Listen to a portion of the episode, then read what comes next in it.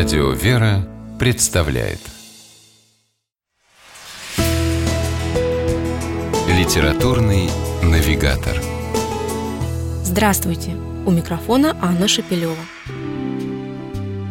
Вынашивая замысел своего романа «Пути небесные», писатель Иван Шмелев признавался близким и друзьям, что при одной только мысли о задуманном у него голова кружится от бездонности – Именно с этой бездонности, в буквальном смысле, и начинается роман.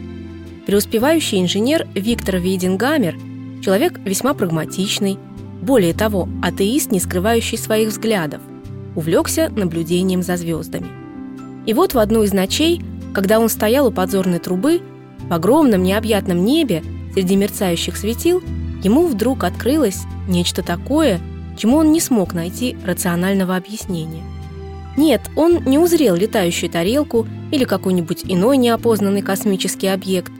Просто внезапно, от открывшейся необъятности, где-то в глубине его души возникло странное, почти невыносимое ощущение, и оно оказалось столь сильным, что погнало его в ненастную ночь из дому, на улицу.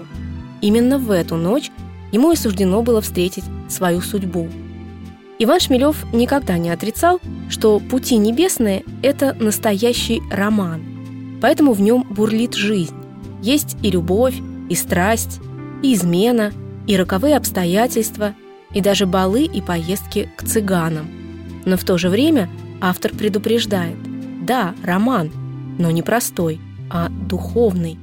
Поэтому все, что в нем происходит, не ради действия как такового, а чтобы увидеть и понять, через какие тернистые и извилистые пути порой приходится пробраться, чтобы свершилось то, что предначертано нам свыше. Примечательно, что главные герои Виктор Вейдингамер и Дарья Королева реально жившие когда-то люди, и их история, рассказанная Шмелевым, совершенно правдива. Конечно, Иван Сергеевич, как настоящий художник, наложил на их портреты свои, местами весьма густые, штрихи мастера – но все же полностью свою картину завершить он так и не успел. «Пути небесные» стали его последним произведением. Он написал два тома романа, уже был обдуман решен третий, но жизнь Шмелева оборвалась, и героям так и не суждено было пройти свой путь до конца.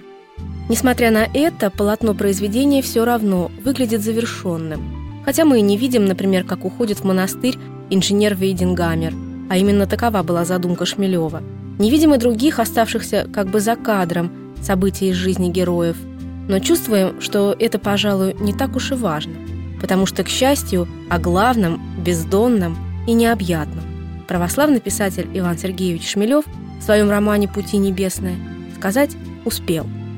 С вами была программа «Литературный навигатор» и ее ведущая Анна Шапилева. Держитесь правильного литературного курса.